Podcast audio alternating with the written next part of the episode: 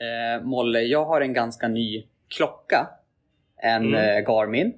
Som jag är väldigt nöjd med. Mm. Eh, men en sak som jag har tänkt på med eh, de här smartklockorna. Eh, eller hur, för dig, när du avslutar ett distanspass eller vilket pass som helst. Får du upp eh, liksom olika alternativ där du får klicka i hur du kände dig under passet med typ olika emojis?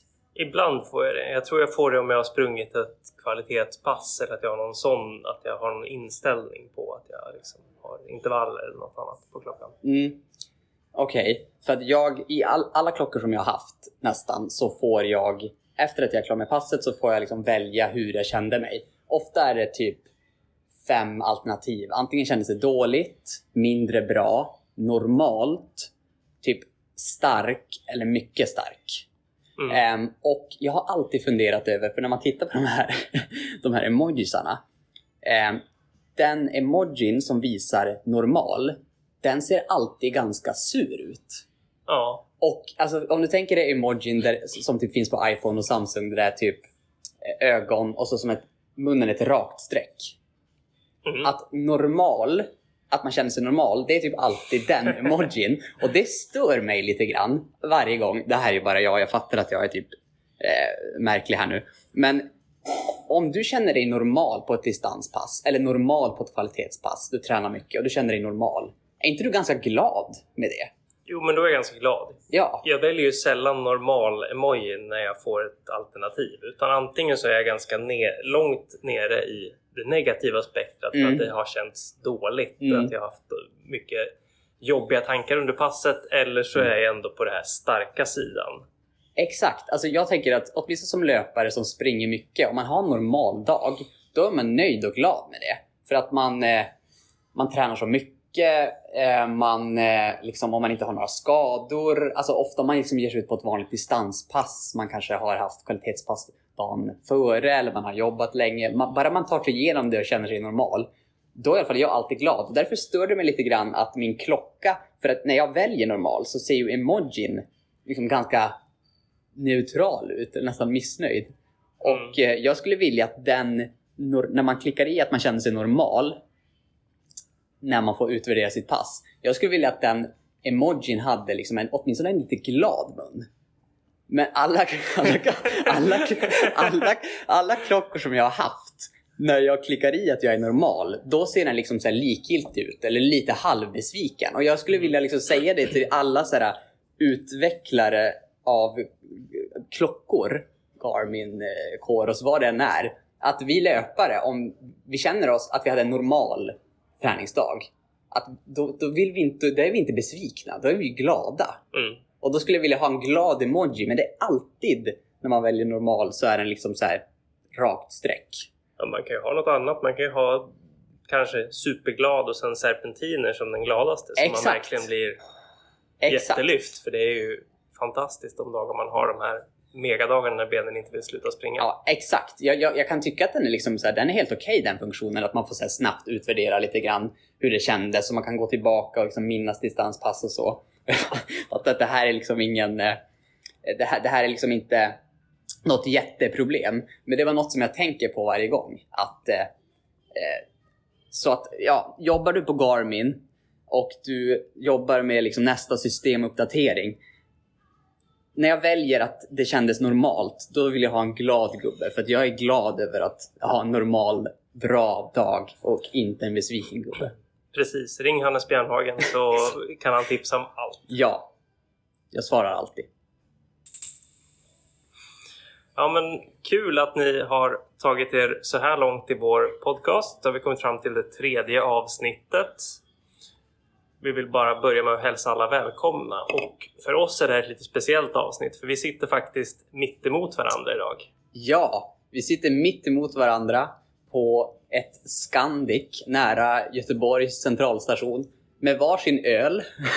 Viktigt! Viktigt. Bästa återhämtningsdrycken. Exakt, exakt. Så att jag hoppas att vi inte ska låta allt för eh, sluddriga under det här podcastavsnittet. Eh, nej, men precis. Vi, vi kör live här eh, mitt emot varandra. Göteborg, Göte- Molle är ju som bekant, eh, du är bosatt här. bosatt i Göteborg. Är bosatt i Göteborg och jag är här på tillfälligt besök i, i andra ärenden. Så att vi har, eh, vi har hunnit träna tillsammans. Det kommer vi in på lite senare i det här avsnittet. Det var väldigt trevligt.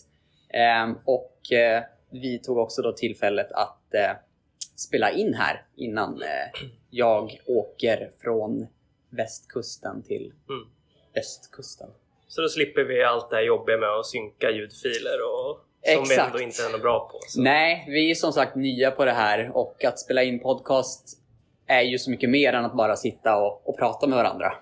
Ehm, så att... Eh, men vi lär oss eh, och eh, det blir smidigt att ha ett ljudspår den här gången. Underbart. Ja, mycket bra. Ehm, och tack för all feedback som vi har fått från eh, förra avsnittet eh, där vi pratade om platåer. Ehm, jag tyckte att det var kul och framförallt intressant att prata om. Ehm, något som jag kanske kände att man bara snabbt kan förtydliga kring platåer som kanske inte framgick helt och hållet när vi pratade sist eh, var att det är ju självklart helt okej att springa och vara på en viss nivå under många år. Eh, för att ens säga att man är i en platå så förutsätter det ju på något sätt att man strävar efter att bli snabbare. Och eh, bara att vara stabil på en nivå över en längre tid är ju en bedrift i sig. Och eh, om någon inte bryr sig om att springa snabbare tider, kanske bara vill tävla för att det är kul, då ska man ju såklart inte känna att man är i en platå om man inte blir bättre. Eh, Det var bara en sak som jag ville Ja, förtydliga precis. lite. Platåordet kan ju ha lite negativ klang och eh, det... Vill man vara på samma nivå så är ju det fine det med såklart. Absolut, absolut. Eh, för vi pratar ju väldigt mycket utifrån kanske vår egen löpning och våra egna mål. Och vi vill ju helst inte, om vi stannar upp i vår utveckling så kallar vi det för att vara i en platå. Men man ska vara väldigt försiktig med att säga att någon annan är i en platå. För man vet ju inte exakt eh, vad den personen har för mål- och om han eller hon överhuvudtaget strävar efter att bli snabbare. Så vi har ju alla olika ehm, mål och eh, syften med vår löpning. Precis. Ja, och sen vet vi att vi är också ganska bra på att babbla när vi väl börjar prata löpning och förra avsnittet blev ju nästan 90 minuter långt så att vår ambition från början var väl att ha runt en timme per vecka så vi får väl se lite vad det blir. Så man behöver inte förvänta sig 90 minuter varje gång. Man kanske får något kortare ibland men vi hoppas att eh, ni känner er nöjda ändå och får lyssna lite på oss i alla fall. exakt. Det här är ju en ganska, vad ska man säga? Den här podcasten sker liksom organiskt hela tiden. När vi startade den så hade vi såklart en idé och eh, vissa ambitioner med att vi ville leverera något som är bra. Sen vet vi inte exakt hur det kommer utvecklas avsnitt efter avsnitt. Och som Molle precis sa, vissa avsnitt kanske kommer vara lite kortare, vissa lite längre. Eh, men vi kan eh, utlova ett avsnitt i veckan fram tills Amsterdam Marathon som vi eh, ju ska springa som bekant. Och ett avsnitt efter också för de vill ju veta hur det har gått. Exakt. Det, det vore ganska Ja, rimligt. det- det Man på. helt knäppt tyst. Delita alla sociala medier och inte säga ett, ett knyst. Nej, även om jag, om jag så bonkar efter åtta kilometer så lovar jag en, eh, utlovar jag en race-rapport. Mm, samma här. Ja. Ehm, och som sagt, Amsterdam Marathon är det vi tränar inför och eh, dagens tema kanske vi kan komma in på lite grann.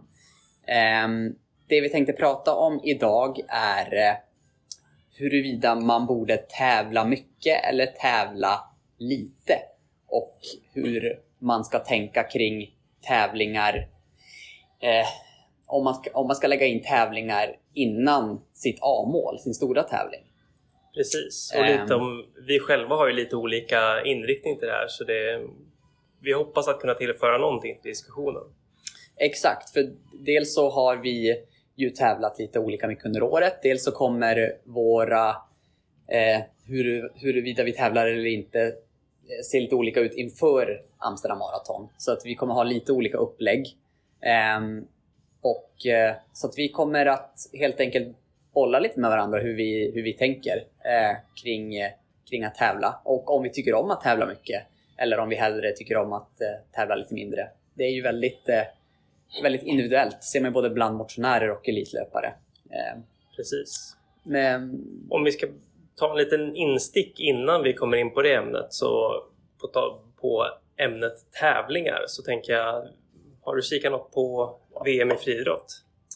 Ja, men jag har kikat så gott det går. Eh, Jag har egentligen ända sedan VM startade varit på resande fot mer eller mindre. Så att jag har haft väldigt lite tid att sitta tillbaka lutad i en fåtölj och eh, konsumera eh, friidrott i världsklass. Något som jag väldigt gärna skulle ha gjort under andra omständigheter. Så jag har helt enkelt fått ta del av eh, mestadels highlights ehm, och eh, resultatlistor. Ehm, men vi spelar ju in, ja, innan jag fortsätter, hur, har du eh, tittat eh, mycket på VM, Molle?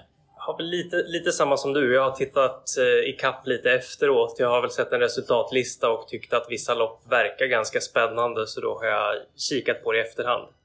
Sen så kan jag egentligen aldrig sluta fascineras över hur svensk tv-produktion går till över friidrottstävlingar där man ser och följer ett spännande 1500 meters lopp eller 10 000 meters lopp och lagom när de kommer in på upploppet eller liknande så ja, kör de bild i bild och zoomar in en, en kastgren eller liknande. Och eh, I de fallen kan jag tycka att det hade varit bättre att kanske vänta lite med den där kastgrenen och eh, visa den strax efter att den faktiskt händer. Ja, exakt. Det ser man ju i eh, andra produktioner eh, då och då att eh, vissa hopp eller kast visas lite i eh, lite efteråt eh, för tittarna om det är liksom rafflande i en, i en löpgren. Men man blir ju alltid irriterad när det, när det inte görs på det sättet. Ehm, och jag kan ju på något sätt, men om det är ett, precis som du sa, om det är ett 1500 meters lopp och eh, det är ett avgörande höjdhopp exempelvis. Så som de börjar göra lite grann att de kan splitta skärmen. Om det, låt säga att det inte är upploppet på 1500 metersloppet och det är det sista hoppet. Att man har liksom 50-50. Det kan funka ibland tycker jag. Eh, när just hoppet sker. Men om eh, bildproducenten liksom klipper in en hel bild på en eh, höjdhoppare som eh, tar på sig överdragskläderna och dricker lite vatten och så, sen så springer eh, springs det eh, samtidigt. Då kan man ju bli riktigt, riktigt irriterad. Absolut. Det, det, det går att ha lite finess i hur man producerar saker och även, jag tror även åt andra hållet att det blir samma sak. För jag kikade lite på när Daniel Ståhl kastade i diskusfinalen igår och då tror jag att det, var- jag minns inte, jag tror det var 110 meter häck som finalen som gick samtidigt som diskuskastningen. Så Daniel Ståhls långa kast skulle sändas samtidigt som en så kort gren som 110 meter häck som är över på under 15 sekunder. Och då tänker jag att det, är ju mer rampljus till både häcklöparna såväl som Daniel Ståhl och diskuskastarna om man bara kör dem var för sig. För att den som sitter och konsumerar TV kommer ändå inte veta hur det har gått utan den har ju samma spänning oavsett. Ja. Men exakt, för man kan också tycka det om just löpgrenarna. För att om man följer en, eh, låt oss ta ett annat exempel, en stavhoppsfinal. Den stavhoppsfinalen pågår ju under betydligt längre tid än i princip alla löpgrenar. Så att liksom, löparna, de här världsatleterna, eh, har ju så relativt sett lite liksom, prime time i eh, sändning eh, där de syns. Ehm, och eh, när de då springer sina 1500 meter eller 800 meter eller 3000 meter då kan man ju tycka att de är värda att få allt fokus. Ehm, precis hela tiden. Ehm, och försöka skala bort allt liksom skit i alla de här tekniska grenarna där liksom ingenting händer. För den liksom grenen pågår ju så länge. Så att jag kan tycka att löpare blir ofta lite så här orättvist eh, behandlade på det sättet av sändningen. Eh, just för att vanliga tittare som inte är lika löpintresserade som du och jag kanske så här, de tänker att de sitter och tycker det är tråkigt när det springs 10 000 meter och inget händer, tycker tycker de. Det, det känns som att det är så bildproducenterna tänker att det är ju så många varv och här så byts det ju ut hoppare och det händer lite olika saker så att vi har vilt fokus på det. Men det blir som orättvist mot, mot, eh, mot löparna. Eh, för de är inte sämre atleter bara för att de eh, för att de eh, springer och det ser mer monotont ut. Mm. Ja.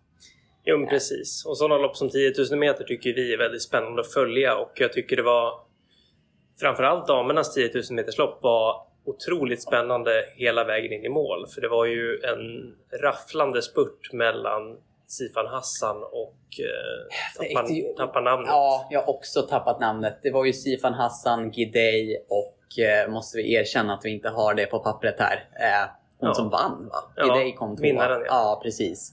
Eh, ja, ot, ot, otroligt rafflande. Ja. Eh, det var ju svårt att... Jag, jag såg ju bilderna i efterhand. Och jag minns när jag såg bilderna från upploppet första gången så tyckte jag det såg ut som att hon hakade ihop med etiopiskan. Eh, men att det var liksom lite 50-50 vem som bar ansvaret för det. Ja men precis, för att, för att summera för de som inte har sett loppet så ramlade Sifan Hassan när det var knappa 100 meter kvar av loppet. Ja, det kan vara 60 Och 50, såg, ja, hon såg ändå ut, stark nog ut att hålla hela vägen. Men ja, vad det nu var, om det så var mjölksyran, en liten touch eller något annat som, som fick det bästa av henne. Exakt. Det är, ja, man kan ju lyssna till henne själv. Sifan Hassan gav ju en intervju efteråt som jag tog del av. Och det märktes väldigt tydligt att reportrarna eh, ville ha någon typ av kommentar från Sifan Hassan där hon... Eh, de ville få henne att kritisera etiopisk, etiopiskan. De liksom vittrade blod där reportrarna. De frågade som typ, ah, men tyckte du att det var kontakt? Tyckte du att hon betedde sig så här, sprang liksom sportsligt och bla bla. Men Sifan Hassan var supercool och eh, svarade, nu minns jag inte ordagrant, men något i stil med att eh, nej, jag, jag blev väldigt trött. Eh, jag, eh, jag ramlade. Eh, det kan ha varit lite kontakt, men jag, eh, man, fick, man fick intrycket av att hon inte la över eh, liksom skulden på, på henne. Så att hon uppträdde ju väldigt sportsligt och lugnt där Mm. och, och gav inte et, etiopiska någon, eh, någon skit. Så att jag, jag, ja, sen, sen var det här, det här var vad hon sa inför kamerorna. Sen vet man ju inte exakt vad hon kände inombords och vad som kanske sades off air. Precis. Det- Det är, det är fantastiska atleter och Mm. Jag tycker Sifan Hassan är en väldigt spännande karaktär och Ja. var väldigt imponerad av hennes prestation när hon vann London Marathon i sitt första maratonlopp tidigare i år och också hur hon framställer det här i media och i intervjuer att hon hur rädd hon faktiskt var inför distansen samma morgon som hon kom in på det. Och det man hör i hennes röst hur, hur, både hur glad hon är för att hon har vunnit och även hur nervös hon var inför loppet. Och jag Mm. tycker alltid att det är spännande med de som vågar vara så pass öppna. Exakt. Jag har tänkt på precis samma sak. Sifan Hassan är en eh, väldigt intressant eh, karaktär och personlighet. Speciellt med tanke på att hon är en eh, liksom, idrottare av absoluta världsklass. Och för de som inte känner till då Sifan Hassan, hon tävlar för Nederländerna på egentligen allting från 1500 meter till maraton. Vilket det i sig är sanslöst. Och hon är ju Ja. på den absoluta högsta nivån i, från 1500 meter till maraton. Och precis som du sa, jag minns också när hon pratade ut om London Marathon. Jag tänker nästan lite att alltså, så som hon uttrycker sig och pratar, det är nästan så som en motionär pratar med sina motionärskompisar. För, Ja, lite så. Som du, ja, för som du sa, hon sa ju det själv liksom, när hon vaknade upp och skulle debutera på maraton i London. Och hon sa liksom, ah, jag liksom livrädd. Jag, när jag värmde upp, jag frågade mig själv vad, vad tusan håller jag på med? Och hon liksom var otroligt öppen med alla sina självtvivel. Och eh, det är väldigt ovanligt.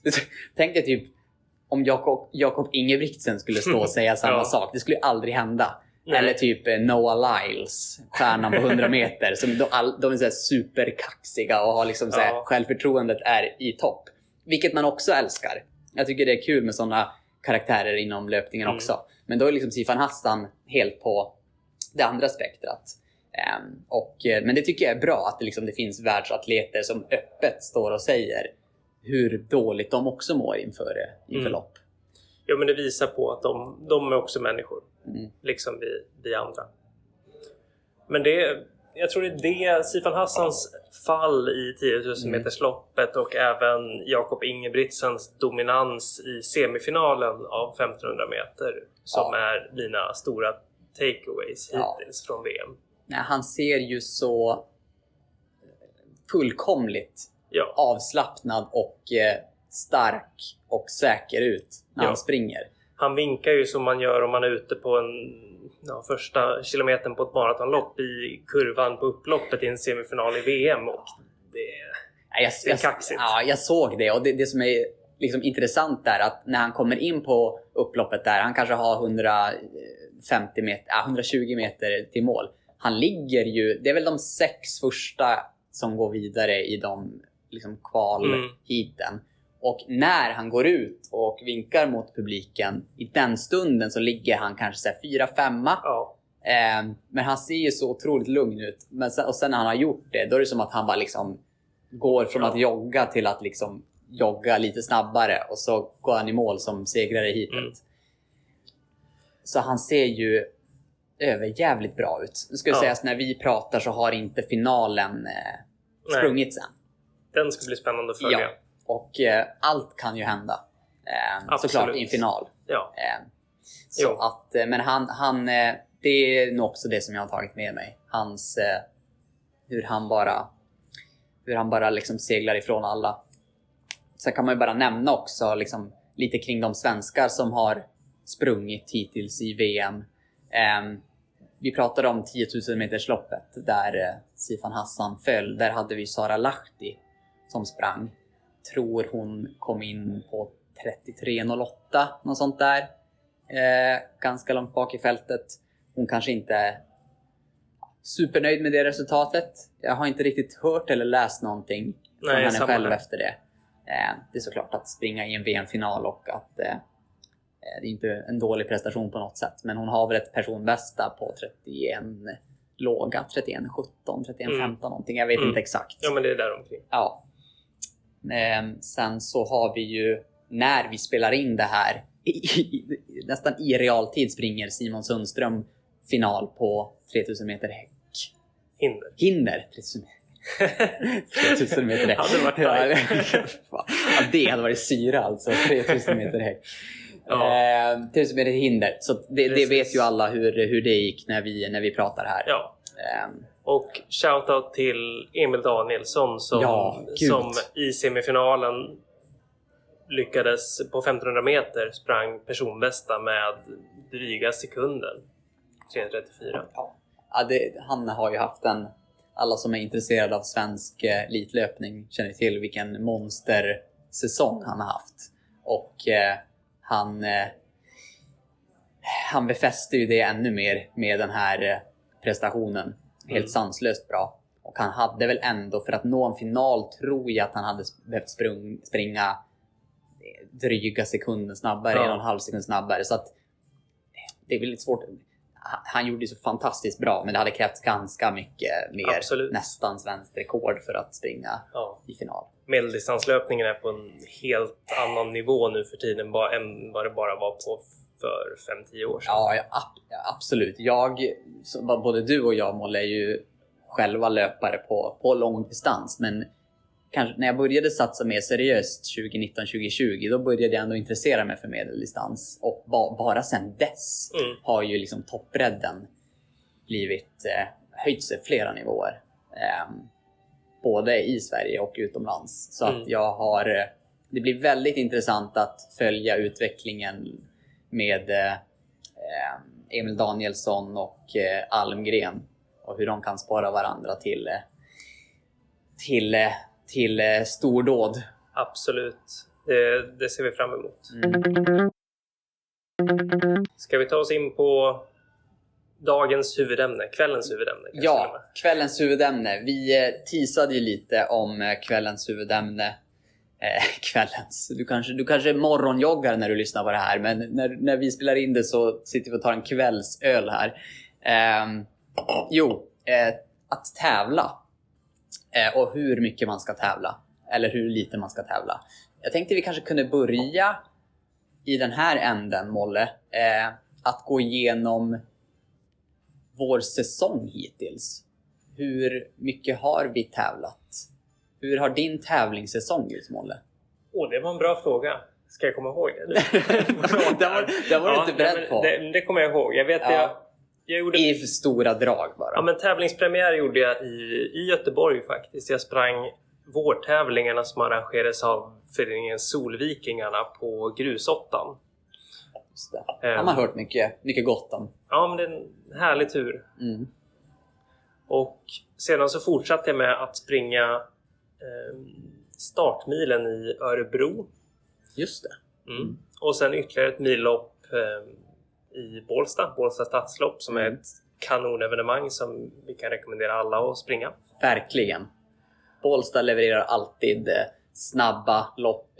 Ofta med fördelaktigt väder också, Ja, tycker jag. Precis. Ja. Det är väl lite vindkänslig bana, det är väl Ja. det enda om man ska Exakt, säga någonting. Men, men, het- men heta. arrangemanget Ja. häver upp allt sånt. De, de är guld. Alla är det är superproffsigt, supertrevliga arrangörer. Eh, alltid bra stämning. Så att Mm. eh, Bålsta fick lite, pluggade Ja. vi lite grann här. Ja, Ja, men det förtjänar de. ja verkligen. Och sen så sprang jag Göteborgsvarvet eh, i, i maj och därefter så tog jag en lite lugnare period från löpningen för att senare satsa mot eh, de två fjälllopp som jag pratade lite om i första avsnittet. Så Salomon 27K och Kia fjällmaraton. Så det är ja, fem tävlingar har jag ställt upp i i år. Men det, det, det, det får man ändå säga är... eh, Det kanske är ett eh, ganska normalt eh, för en löpare på, på vår nivå, eller vilken nivå som helst, Ja. att ha hunnit med. Jo, men det känns, det känns ganska rimligt. Jag är inte Mm. den som tävlar supermycket. Nu när jag pratar så kommer jag på att jag faktiskt sprungit ett 5000 meters lopp på bana också i slutet på juni. Just men det, var Mm. ganska mycket på uppstuds så det var inget jag hade planerat att göra. Så det var därför jag tappade Nej. bort den lite i, Mm. i tankarna. Mm. Men ja, sex tävlingar, Mm. olika distanser från 5000 meter ända upp till 45 kilometer fjälllopp. Ja. Så, så jag har ett brett spektra i varje fall. Verkligen. Men det, det tycker vi om. Hur har din säsong sett ut hittills? Ja, hur har min säsong sett ut? Nu måste jag faktiskt tänka lite grann jag också, för jag har ju ändå tävlat en del. Nu ska vi se här. Jag inledde säsongen med att springa en halvmara i Haag i mars. Um, sen efter det så sprang jag också Bålsta stadslopp, 10 kilometer. Um, därefter så sprang jag 5000 meter på Hoka-spåret. Um, på stadion. Eh, sen efter det så sprang jag eh, Söder runt. Eh, en fin eh, kvällstävling runt Södermalm i Stockholm på 10 kilometer. Eh, därefter så sprang jag 3000 meter i eh, Lidingö, eller på Lidingö, vallen. Eh, FK Studenterna hade öppet klubbmästerskap. Ehm, eh, mycket, vilket trevligt arrangemang det också. Eh, sen efter det så blev det nog lite, eh, lite, lite, lite, det var många tävlingar där minns jag som var väldigt tätt in på varandra. Så hade jag lite, lite tävlingsuppehåll. Ehm, efter det sprang jag 5000 meter i Huddinge, just det. Ett nytt 5000 meters lopp på...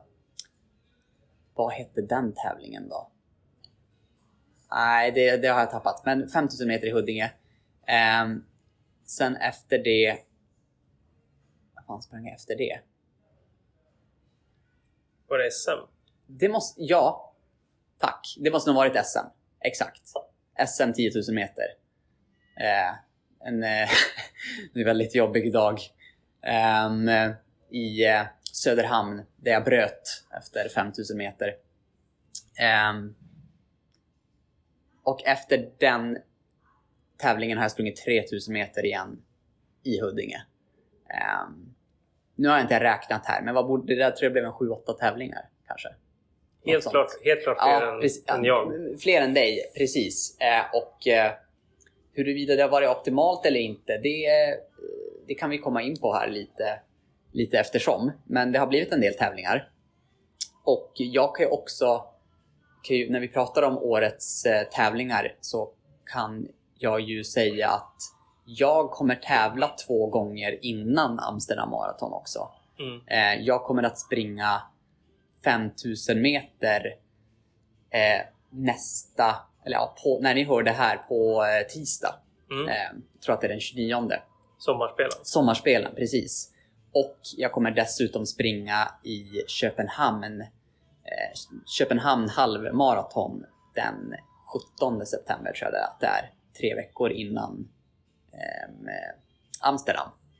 Mm. Eh, Och jag själv, jag planerar inte att tävla någonting just nu. Jag får se, dyker det upp något som jag blir intresserad av kanske jag gör det, men i grundplanen så finns det inga tävlingar på väg fram. Mm. Och det speglar också lite hur vi brukar vara. För det känns som att du generellt sett tävlar mer än vad jag har Mm. gjort. Mm. Jo, men det, det kan nog stämma. Eh, det kan nog stämma. Jag har ända sedan jag eh, drog igång min löparsatsning så skulle jag säga att jag har anmält mig ganska flitigt till lopp. Eh, nog mestadels, en, det är nog en kombination av två saker. Dels att jag tycker att det är väldigt roligt att eh, tävla. Just bara själva tävlingssituationen, att åka till ett lopp, de här liksom nerverna. Ehm, liksom att ställa sig på startlinjen, att ha konkurrenter, att liksom den här zonen som man kommer in i under en tävling eh, när man är liksom otroligt fokuserad och eh, ehm, har mycket adrenalin. Och, eh, jag, jag, liksom, jag gillar att befinna mig i den, den situationen. Sen tror jag också att jag har tävlat rätt mycket sen jag blev mer seriös för att jag är ehm, jag kan ha väldigt bråttom att slå mina personliga rekord. Eh, och jag kan bli ganska eh, girig, skulle jag säga. Och eh, det kommer vi komma in på lite senare, men jag tror att jag tidigare har varit lite en sån löpare att om jag har velat persa på milen så har jag misslyckats en gång. Då vill jag liksom så snabbt det bara går få ett nytt försök. För att Mm. liksom bevisa för mig själv och kanske andra att jag, jag är faktiskt bättre än vad det där resultatet visade. Eh, Men många gånger har jag, nu har jag lärt mig att ofta kan det nog vara bättre att ge sig lite tid eh, mellan två lopp.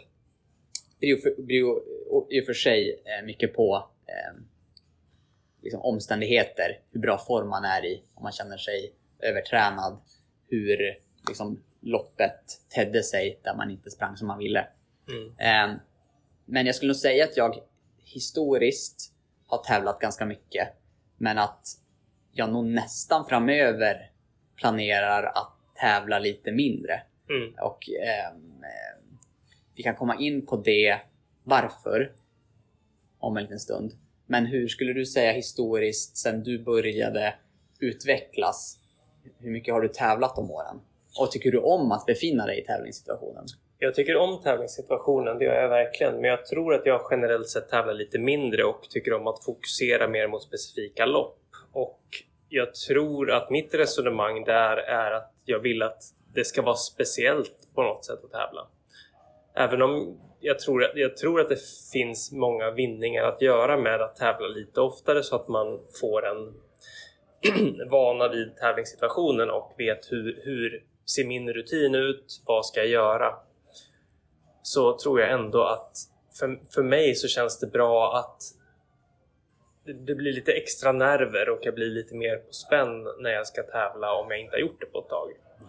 Och jag, jag tycker om den känslan och jag tror jag får den känslan mer om jag tävlar lite mer selektivt. Mm. Exakt. Jag, eh, jag håller med. Jag kan, jag kan känna som... Eh, det var, en period, det, har varit någon, det var någon period där nu i somras där jag hade en tre, fyra tävlingar. Jag hade nästan en tävling i veckan. Och det jag kan känna lite grann är att eh, det, det känns så... Alltså, låt säga att du har grundtränat under en hel vinter och du har inte tävlat på flera månader kanske. Och sen så kommer loppdagen och du eh, ska tävla igen och du värmer upp och alltså jag tror att det finns väldigt mycket det som kan tolkas som liksom väldigt mycket nervositet och anspänning. Det är ändå sånt som du kommer ha nytta av när tävlingen drar igång. Men om du tävlar flera veckor i rad, då, då känner jag lite grann att tävlingssituationen blir, man blir mer och mer bekväm i den. Och det kan man ju också se som något positivt kanske. Men jag tror för mig själv att jag presterar ännu bättre när jag känner mig lite mer så här anspänd och att det är en speciell dag eh, och att jag har laddat upp för det inför, under lång tid och att jag liksom mentalt är lite fräschare. Om man har Mm. liksom tävlat flera veckor i rad kanske, eh, då har man liksom utsatt sig för den här liksom plågan som det innebär att pressa sig själv till det yttersta eh, liksom en gång i veckan eh, några veckor inför ett lopp och så när du gör det en gång till då tror jag nästan att man kan bli lite man kan, man kan bli lite slut mentalt. Absolut. Jag kan tänka lite på det som att om man, om man tränar med en grupp till exempel så Mm. tycker jag att ett jobbigt träningspass kan bli mycket lättare för att man har många andra människor runt sig för att eh, liksom bli lite upplyft. Mm. Men om man eh, ja, till, i kontrast då till om man kör själv för då kan man bli lite Ja, vissa dagar så blir man ju lite seg, det är svårare att pressa sig själv. Mm. Men om man skulle träna med grupp varje gång så kommer det bli lite, ja, men att det blir lite slentrian. Att man är väldigt van med det och eh, kanske inte kommer lyfta sig det där sista lilla hacket och inte ha den där lätta, trevliga känslan av bara som människor runt omkring gör. Mm. Absolut. Ehm, och jag kan ta ett annat exempel som jag bara kommer att tänka på utifrån min, eh, eh, från, min, mitt e- egna löparliv. eh, där jag i efterhand förstod att jag gjorde fel eh, utifrån vad som var bäst prestationsmässigt. Jag hade en jätte liksom, bra och ganska lång maratonuppbyggnad under 2021, vintern mot Malaga maraton. Och eh, jag kände mig ganska liksom, säker på att jag skulle nå mitt mål. Träningen hade gått bra, allt indikerade på det. Och, och då skulle jag också försöka springa under 2.30. Sen kom loppdagen och eh, det gick inte alls bra. Jag missade målet ganska mycket. Och då blev jag väldigt besviken efteråt.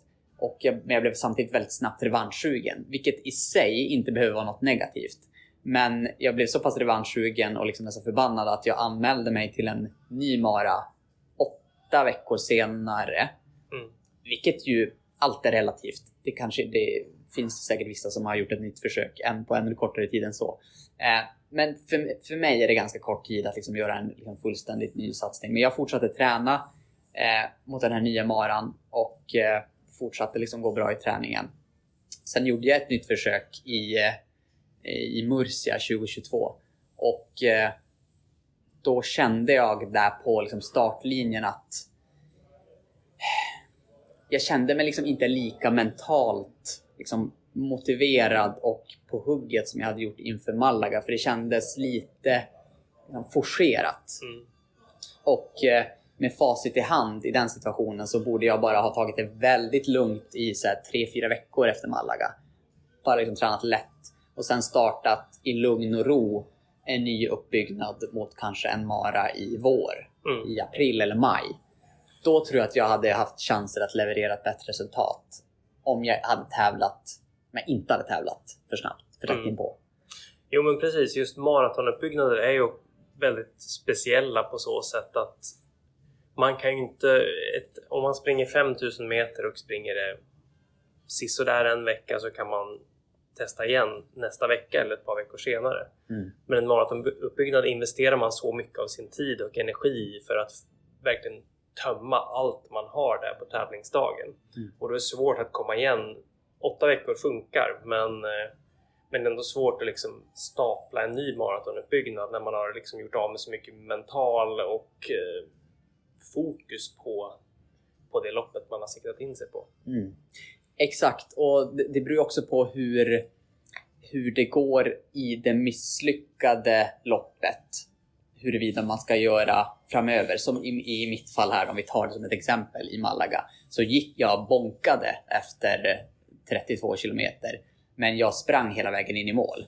Hade jag liksom bryt, brutit där, eller kanske brutit ännu tidigare, då hade jag varit betydligt fräschare. Och då hade det kanske varit en mer rimlig idé att göra ett försök till åtta veckor senare. Men jag bonkade, men jag liksom krigade mig i mål och var helt förstörd. Och jag, jag, jag vet inte vad du tror Molle, men bara att man liksom springer sig igenom ett lopp när man är helt slut och bonkad eh, för länge i återhämtningstiden Mm, mot tror- om man bryter tidigt. Så att hade jag, jag, jag tror att nu liksom med facit i hand hade varit vettigt. Om man liksom bryter så kommer man ju vara fräschare. Men i det fallet så, så gjorde jag inte det. Um, så att uh, det är ju väldigt, och liksom, nu pratar vi om maraton. Liksom, har man en, eh, och vi pratar ju från en långdistansperspektiv. Är man exempelvis en medeldistanslöpare eller siktar mot att springa snabbt på 5 och 10 kilometer. Då kan man ju såklart tävla betydligt eller betydligt oftare, men eller ja, mycket oftare än om man springer maraton. Och då har man ju ofta en, en liksom lång, kanske vinter, vår, där man mest bara liksom grundtränar. Sen har man väldigt tätt med, med tävlingar under, mm. under, under sommaren. Så det beror såklart på också vilken distans som du, som du, vill, som du vill satsa på. Sen tror jag också att det är viktigt att få med sig ja, risken för skador. För när man tävlar så vill man ju, eller ja, i alla fall jag när jag tävlar, vill pressa mig till mitt yttersta och göra allt jag kan just den dagen eh, för att prestera så bra som möjligt. Mm. Och när man gör det så blir man ju, om man är skadebenägen så riskerar man ju skadorna kanske lite mer när man väl pressar sig själv så mycket. Mm. Så att för mig blir det ofta en avvägning att eh, kommer jag riskera någonting när jag ska tävla och mm. är det värt det den här gången? Mm.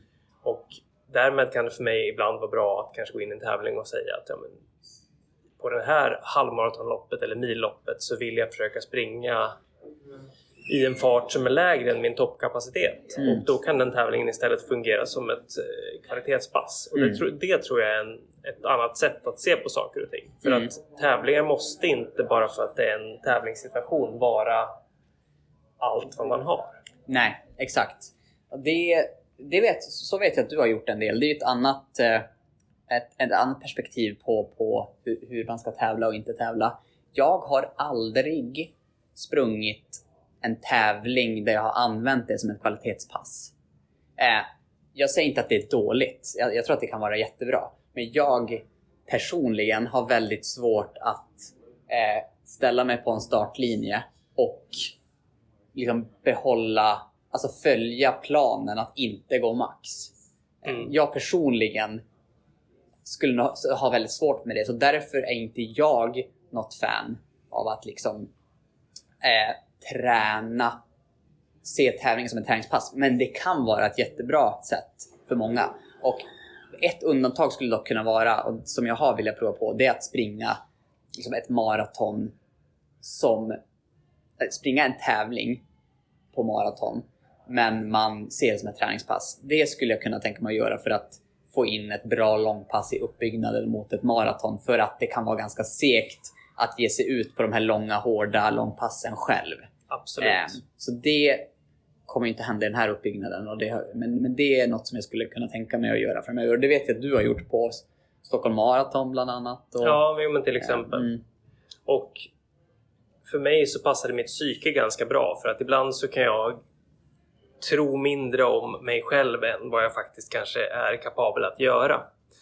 Eh, jag minns det väldigt väl att i min maratonuppbyggnad mot Jordbro 2021 så eh, beslutade jag mig för att springa halvmaraton i Bålsta. Och eh, det var ingen officiell tävling utan man tog tid själv men banan var uppmätt så att man vet att det var en korrekt halvmaraton. Ehm, och inför det här loppet så var jag ju väldigt osäker redan från början och kände att ah, ska jag inte bara försöka springa maratonfart här istället för att verkligen ja, ge det allt. Mm. Så ja, eh, till slut så beslutade jag mig för att ja, men, första milen skulle jag öppna med kontroll, springa den omkring vad jag hade för maratonfart och sen så ta det därifrån. Och det slutade med att jag hade så mycket kraft kvar sista milen att jag ja, sprang en mil som var i stort sett mitt eh, personbästa på milen. Ja, det var ett helt... Jag minns, jag var ju där själv och blev slagen av dig. Du hade ju en otrolig dag där. Ja. Verkligen. Och nu kan, det vara, nu kan det vara så att jag hade, kanske hade haft en ännu bättre dag om jag verkligen hade gått max redan från början. Men mm. det kan jag aldrig svara på. Men Nej. jag vet att just det mentala för mig att känna att jag hade kontroll halvvägs och ville och kunde öka farten och trycka på var en väldigt skön känsla. Mm. Och det gjorde ju också att jag fick den, ja, satte, sprang den tid som är den bästa tid jag sprungit på maraton, Mm. på halvmaraton. Även om det inte räknas som ett personbästa då såklart. Exakt, och loppstrategier och hur man ska tänka med farter, det är ju ett helt eget avsnitt så det kan vi liksom spara lite. Men, men ändå bara det som du säger, de få gångerna som jag själv har öppnat väldigt defensivt och kunnat avsluta, ja, men, man har känt sig helt urstark och liksom känt när man gått till mål att fan, liksom, jag hade ju krafter kvar det är så svårt att veta. Hade jag verkligen det? Eller så här, hade jag de här krafterna kvar att kunna ge, göra den här grymma avslutningen för att jag var smart i början? Eller var jag för, för, för försiktig? Men jag känner igen den känslan när man går i mål. Och ibland så är ofta är det ju ens bästa lopp när man går i mål och man, är inte, man ligger liksom inte och liksom med tungan utanför munnen och krampar. Ofta eh, känner man sig ganska stark när man går i mål på sina bästa lopp. Det har i alla fall jag gjort. Men eh, det kan vi ta in eh, just, eh, just ja, kring loppstrategier lär vi komma Ja, in på. ja, verkligen. Vi, vi lär väl tvinga varandra att eh, komma på bra idéer för hur Ja. vi ska springa i Amsterdam också. Precis, men, men om vi snabbt, eller snabbt, om vi går tillbaka till eh, em, tävla mycket eller, eller tävla lite. Sen om man, om man tänker så här, nu pratar vi ju mycket om utifrån ett perspektiv att prestera tider och kanske slå sina personbästan. Låt säga att man eh, inte bryr sig om tider. Att man bara vill eh, springa och vara med på lopp. Då kan du såklart tävla i princip hur mycket som helst. Eh, Ja. Då finns det ju ingen liksom, vits i att ah, jag skippar det här roliga eh, loppet som alla mina kompisar ska vara med på. För att jag tävlade ju faktiskt för en vecka sedan. Eh, och jag ska ju tävla igen om två veckor. Nej, men då, då är det bara att tävla hur mycket som helst. Skulle jag säga. Om man, om det, man verkligen älskar det momentet och man inte bryr sig så mycket om resultatet. Jo, det, jo men då är det bara att köra. Jag tror att och mycket... plånboken mycket, tillåter. Ja, precis. Det är alltid Ja. den aspekten. Ja. Men vi pratar ju mycket generellt sett i den här podden och kommer att göra utifrån liksom, oss själva och vår kafferumslöparinställning. Ja. Att eh, vi vill utvecklas och vill bli bättre Mm. och eh, tror vi då att tävlingar på vägen mot ett primärmål kan hjälpa oss eller inte? Mm, exakt, precis. Och, eh, men för att sy ihop säcken lite grann, vi kan ju, alltså, utifrån ditt egna perspektiv. Nu, liksom inget osvuret är bäst, som man brukar säga. Men framöver så kommer jag nog mer ha den inställningen. För jag gillar att liksom ha ganska långa träningsblock där jag mentalt visualiserar mitt mål eh, och att jag ska prestera där och då. Och liksom man kommer närmare och närmare dagen. Man, liksom, man blir liksom mer skärpt och mer spänd. Och sen när det väl är den dagen så är man så otroligt fräsch och hungrig. Man har inte tävlat på ett tag. Och då bara liksom levererar man. Eh, jag tror att jag mer kommer ha liksom, den inställningen framöver. Mm. Ehm, för jag tror att man gör, genom att träna och ha långa träningsperioder där man bara nöter på med hög volym, som i alla fall du och jag tror är en bra väg att gå. Jag tror att det, då kommer man ta de här kliven. För att det märker ju liksom jag mycket också nu när jag tävlar ganska mycket i sommar att eh, kurvorna på Strava, de blir ju väldigt liksom upp och så ner och så upp och så ner. Och liksom jag, alltså att ha den här liksom 8-10 veckors perioden av bara liksom höga kurvor och liksom man sätter alla pass. Då kommer man förr eller senare ta, ta kliv. Man kan säkert, kan säkert, man kan ju göra det genom att tävla mycket också. Men analyserar jag mina lopp där jag har gjort bäst ifrån mig så är det ofta, kommer det av en ganska bra, Ja. gedigen träningsperiod. Kontinuitet Ja. är ju för mig är det det enskilt viktigaste man kan ägna sig åt när man, Mm. när man springer. Mm. Exakt. Och, alltså, och, det, och det finns ju olika. Bara om man ska ta lite elitlöparexempel där löpare skiljer sig åt. Om vi tar världens bästa maratonlöpare genom tiderna, Eliud Kipchoge. Eh, vad springer han? Två? Tre maror per år? Två? Hö- Högst två Ja, skulle två. jag säga. Ja, Och det är ju inga andra distanser Nej. utan det är bara maratonlöpning och sedan så är han hemma i Kenya och tränar med sin grupp. Exakt. Och har långa gedigna återhämtningsperioder också. Precis. Eh, exakt. Det och därför, och han har ju med några få undantag presterat. Han är ju omänsklig förvisso. Eller omänsklig är han ju uppenbarligen inte. Men eh, eh, det är ju väldigt tydligt. Väldigt få tävlingar. Långa träningsperioder. Eh, sen, man, sen, finns det ju exempel. Japanen här som har blivit lite så halvviral. Ja, uh, Yuki Kawauchi. Kawauchi eh, som ju faktiskt har vunnit Boston Marathon. Eh, det året där det var helt eh, tokdåligt väder. Jag minns inte, kan ha varit en 5-6 år sedan kanske. Um, ja, 2018 tror jag. Ja, precis. Och eh, har ju fina personbästan. Han tävlar ju helt extremt mycket eh, på olika distanser. Eh, och har ju ändå liksom väldigt, väldigt fina, fina PBn. Och jag vet också att han har ett väldigt speciellt träningsupplägg som springer långa, eh, långa långpass eh, tätt in på maratonlopp. Och, eh, det funkar uppenbarligen för honom. Ja men precis. Och på hemmaplan så har vi ju alltid David Nilsson som ja. är väldigt duktig på att tävla på många olika distanser och har en jämn nivå oftast. Mm. Ja, men då har jag, eller då har vi ju gett våra, våra tankar lite grann kring tävla mycket och tävla lite och hur jag ser på hur jag kommer göra framöver. Men du då Molle? Eh, har du några tankar kring eh, framtidens tävlande? Vad kommer din eh, approach vara? Eh, jag tror att jag kommer varva lite olika perioder. Att vissa perioder kanske jag kommer bestämma mig för att ja, men nu ska jag gå in i en period där jag vill tävla lite mer och då kanske på lite kortare distanser. Men sen kommer jag fortfarande vilja ha, likt nu mot Amsterdam, när jag har ett huvudmål som, jag, som är det som jag verkligen går in för och inte tävla så mycket på vägen dit. Eh, det skulle kunna vara så att jag kommer bestämma mig för att jag, jag ställer upp i en tävling och eh, ja, springer i en relativt kontrollerad fart och sedan kanske ökar om jag har dagen. För det har ju, ja, som som min halvmaraton i Bålsta inför Jordbro visat sig gått väldigt bra. Och, eh, men då kanske jag ska verkligen gå in med inställningen att ja, men det här ska vara kontrollerat och fint och, och om något, något blir annorlunda, att det känns bättre på loppdagen, att då kan jag typ få trycka på lite. Mm. Det tycker jag låter som en väldigt sund inställning. Um, och jag, eh, jag, eh, jag håller med om vad du eh, Eh, säger. Ehm, så att eh, helt enkelt gör, som, gör det som du tror kommer att eh, ge dig bästa möjligheterna att eh, nå dina mål oavsett vad, vad de är.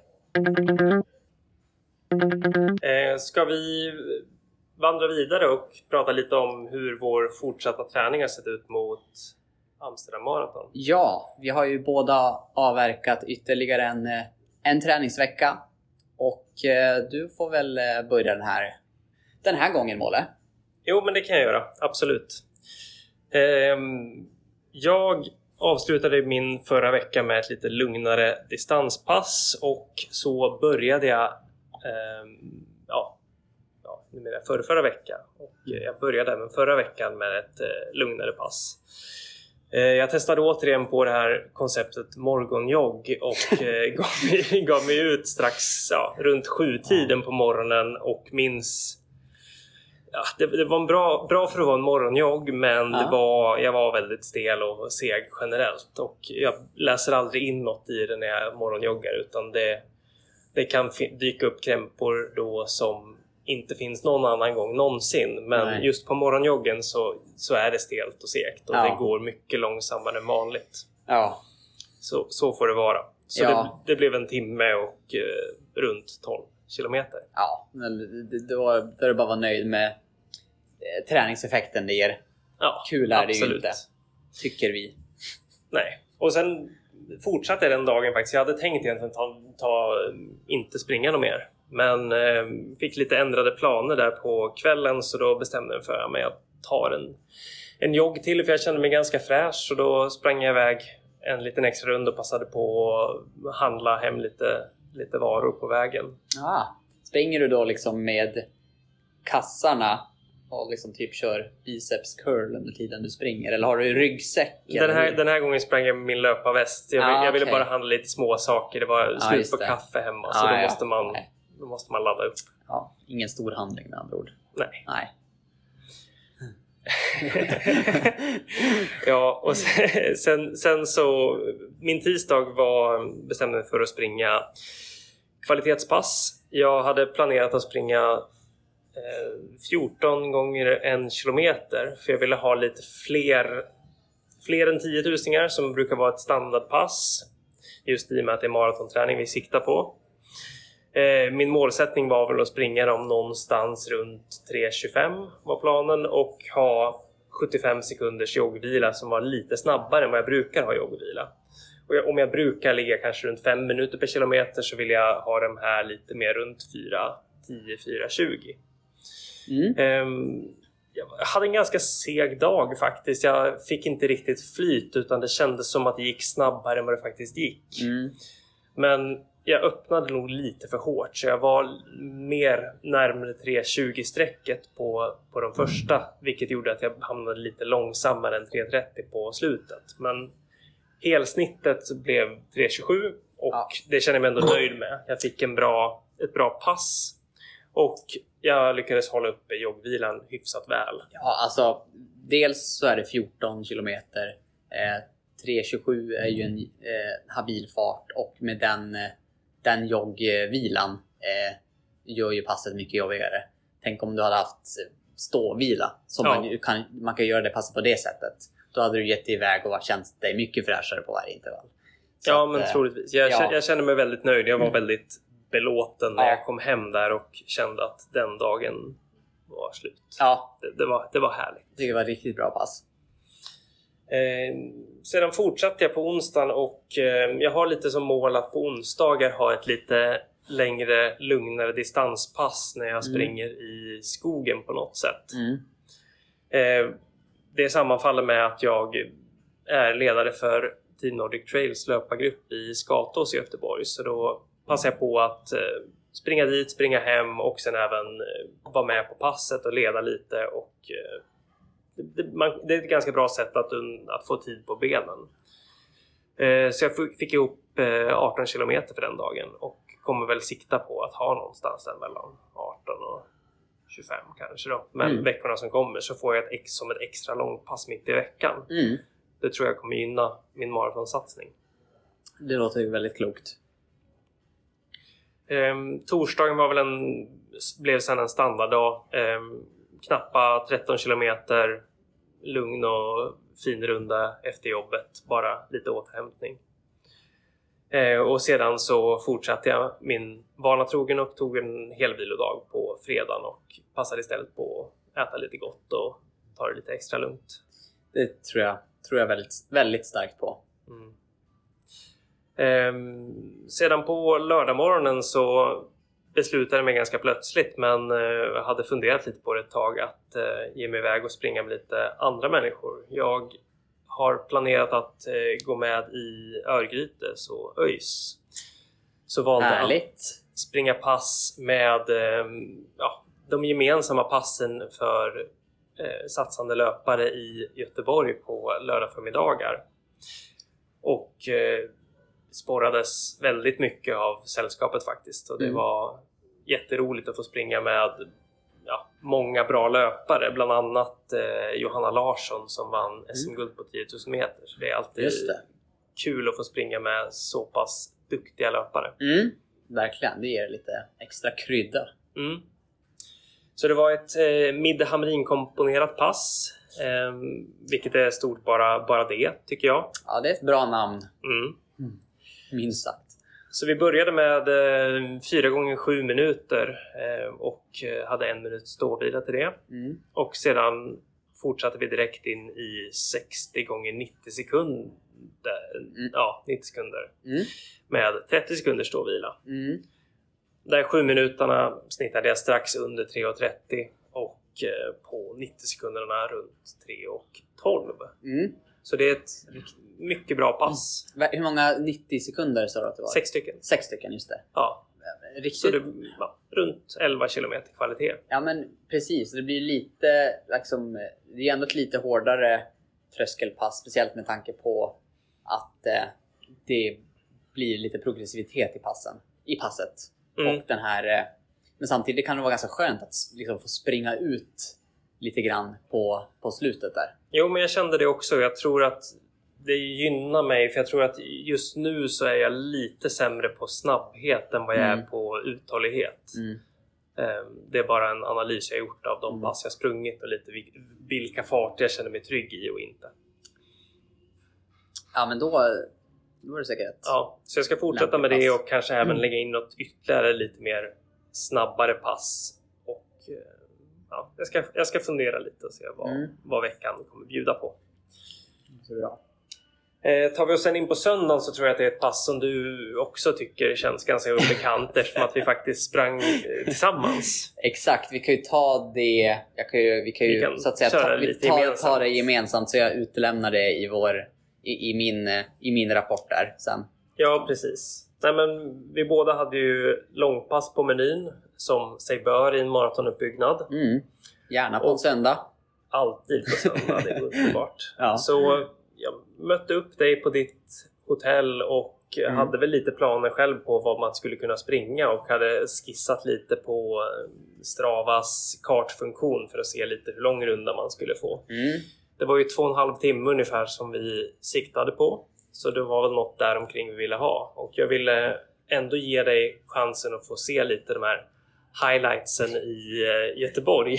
Exakt, nej men det, det stämmer. Jag som eh, mer Stockholmsromantiker eh, har eh, inte lika bra koll på Göteborg. Jag har ju varit här ändå en del genom åren. Jag har spelat Gothia Cup i yngre dagar och jag har varit här i lite olika ärenden genom åren. Men jag känner aldrig att jag fått ett riktigt bra grepp om staden. Jag liksom ser de olika delarna framför mig och jag har besökt dem olika tillfällen.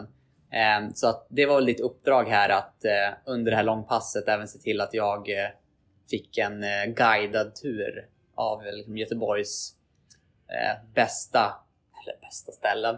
Ja. ja, något i den stilen. ja, något, något för löpare i alla fall. Ja. Så vi, vi, vi tog ju fasta på det och började med att eh, ta oss till Skatås för att Ja. springa grusåttan. Det, det kändes faktiskt väldigt kul för att det är man löpare i Sverige så har man ju inte inte hört talas om eh, Skatås och grusåttan jag har ju aldrig tagit ett steg där eh, tidigare. Så det kändes ju väldigt ärofyllt att få ta...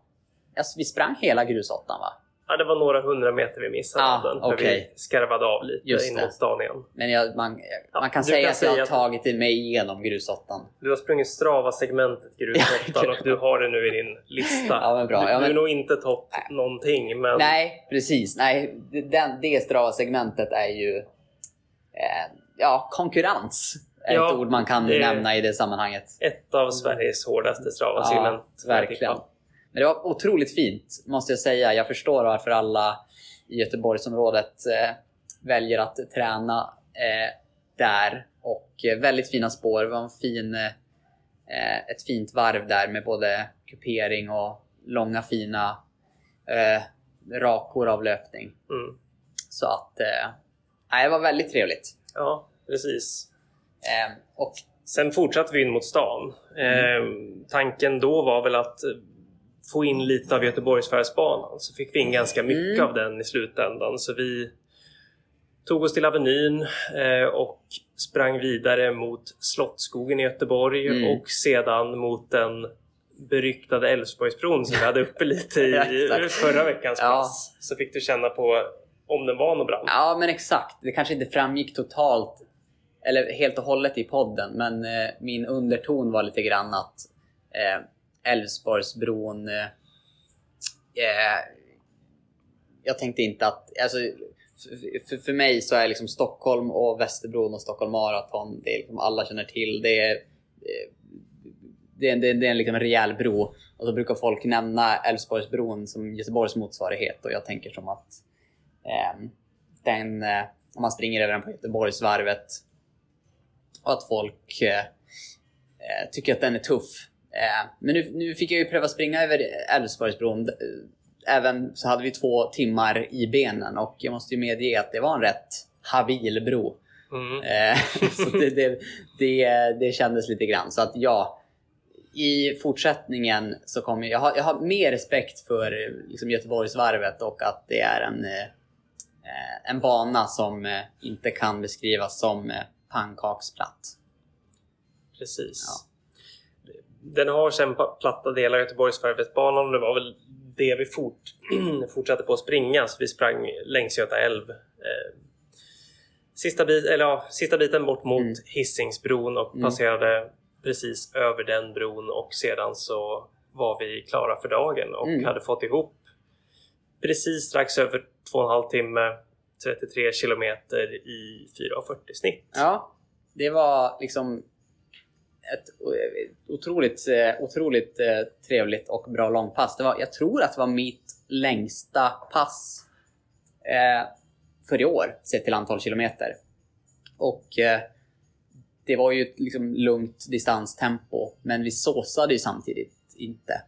Ehm, och nej, jag hade en bra känsla. Jag har ju varit lite nervös här efter en, en sommar med korta intervaller, inte så långa pass, att benen inte riktigt ska svara nu när jag börjar springa längre. Men eh, jag hade ju ett väldigt hårt pass eh, på över 30 kilometer som jag berättade om i förra avsnittet som kändes bra. Och nu hade jag det här passet med dig, förvisso ett, ett lugnare långpass, men som också kändes bra rent muskulärt. Ja. Så det ger lite hopp om att Jag tyckte du verkade Ja. fräschare än vad jag gjorde för jag började ändå Mm. känna muskulärt mot slutet hur, eh, hur det lite tog ut sin rätt. Mm. Men eh, det var ju aldrig, en, aldrig, en, aldrig jättejobbigt på så sätt. Men eh, det var ändå li, lite tyngre mot slutet. Ja, nej, men precis. Det är kanske att jag kände mig lite, lite fräschare, men det kan ju också ha att göra med min träningsvecka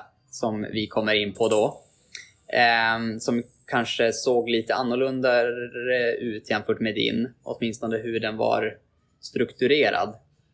Men jag, jag he, he, förutom söndagen så befann jag mig i eh, Italien under förra veckan. Eh, och det påverkade lite grann min träning. För det var eh, otroligt varmt hela veckan. Det var den, jag befann mig i norra Italien, nära Bergamo. Och det var den varmaste veckan för sommaren, den veckan vi var där. Såklart. Så att jag inledde måndagen eh, med en eh, 50, eh, 50 minuter löpning i, eh, i lugnt tempo. Eh, tisdagen var det dags för pass, eh, veckans första. Då var planen att springa 20 gånger 500 meter med 30 sekunders ståvila i 3.15 fart. Men eh, det var ohyggligt varmt, över 30 grader.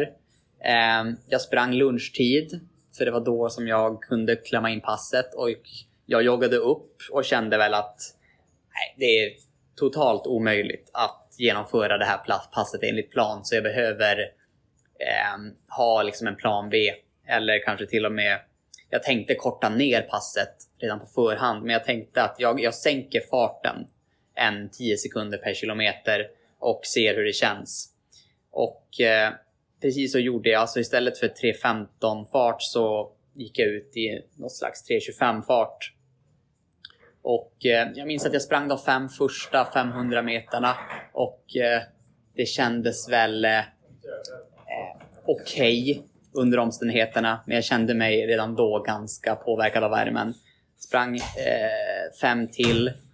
Kändes väl ungefär likadant men fortfarande mycket jobbigare än vad det borde kännas. Och efter 10 intervaller så tänkte jag att jag springer till 15 eh, sen är jag klar. För jag känner att eh, liksom, jag är i bra form, det vet jag. Jag vill inte liksom, förstöra det genom att göra något dumt och liksom, springa ihjäl mig i värmen. Det är klokt. Ja, jag tycker det. Så jag sprang till 15 och då kände jag mig liksom slut och klar och tänkte nu har jag sprungit 15 med 500 meter i 3.25 snitt i den här värmen, jag är nöjd med det.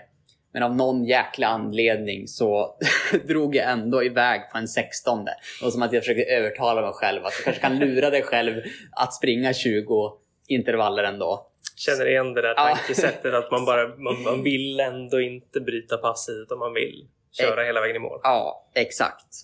Så jag eh, sprang en 16 och eh, då kände jag att jag började gå ganska mycket på rött och det kändes liksom inte eh, som att det gav, det, det liksom skulle skada mer än vad det ger att springa mer. Eh, Så jag, jag stannade efter 16, så det blev 16 gånger 500 meter. Ehm, så det var ju, blev ju ändå, vad blir det, 8 kilometer eh, i liksom en habil fart i den värmen eh, som det blev. Så att eh, jag var ändå nöjd med det. Och det var liksom ingen värmebonk där jag mådde dåligt utan jag stannade ändå innan det blev eh, innan jag kände mig helt, eh, helt förstörd.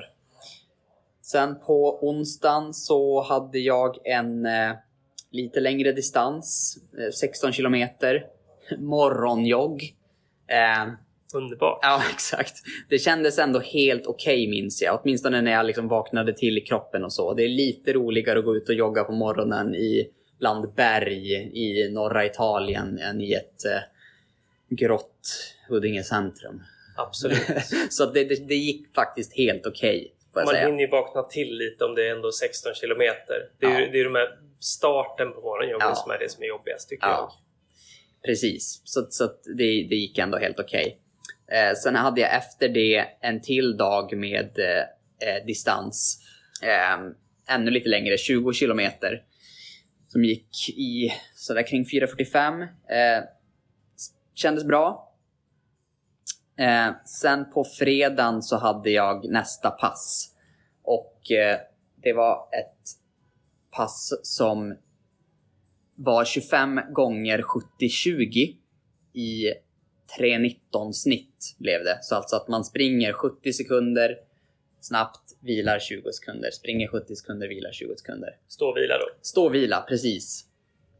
Ehm, och eh, hade det varit annan temperatur och mer ja, normala omständigheter så kanske jag hade velat springa ner mot 3.10 men det var samma igen. Jag, eh, det var liksom, förvisso sprang jag senare på kvällen men det var fortfarande väldigt varmt.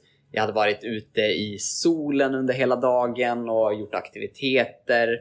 Ehm, och eh, jag hade ätit middag och var tvungen att springa ganska tätt inpå. Så jag Oh, det är kände... jobbigt. Ja, så att det jag blir kände som liksom... en järnklump i magen. Ja, ma- den maten satt liksom. Så jag kände liksom när jag började springa där att liksom det här, jag är inte, inte motiverad. Jag känner mig inte liksom redo att springa det här passet. Men alla här som är löpare vet ju att det känns inte alltid perfekt. Men att då gäller det att vara stark och ändå genomföra det.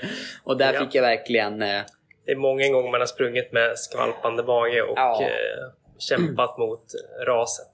Ja, och jag minns att jag tänkte också när jag var klar med det här passet att jag sprang ju de här 25 gånger 70-20 med 3.19 snitt. Och veckan innan den veckan som jag berättar om så sprang jag ju 2 gånger 6 kilometer med 3.19 snitt inbakat i ett långpass. Och här fick jag kämpa för att springa 70 sekunder i 3.19. Just bara hur Ja, otroligt det- mycket det kan skilja Det, mellan det olika pass. kontraster och Ja. också både dagsform, värme, Ja. andra förutsättningar. Så att jag, eh, ja, jag- och jag sprang liksom passet progressivt så liksom de sista 10 intervallerna gick snabbare än 3.19 snitt. Men jag, jag hade ganska, ganska långsamt. Så att jag var ändå, jag fick, det är väl det jag känner. För det här var ju som, jag kombinerade en träningsvecka med semester. Och jag tycker det går bra att springa distans på semestern. Men kvaliteten blir alltid lite lidande när man inte är i sina rutiner, känner jag. För Jag jag, vill vara liksom förberedd. För kvalitetspass måste jag vara liksom påslagen mentalt. Jag vill liksom så vara redo fysiskt. Och liksom, jag har mina, liksom mina rutiner i hur jag gör mig redo till passet. Mm. Och är man på semester, även i ett annat land, man kanske inte känner till omgivningarna helt och hållet. Och man, ja, man frångår sina rutiner. Då tycker jag att kvalitetspassen kan bli lite lidande. Ja. Eh, och det, Det- så det- blev det den här veckan för mig. För min del är det lite lättare om man, ja, man springer lite mer mellanmjölkspass eh, på en semestervecka Mm. som kvalitet. Mm. Att man, ja, ett pro, progressivt distanspass, eh, Mm.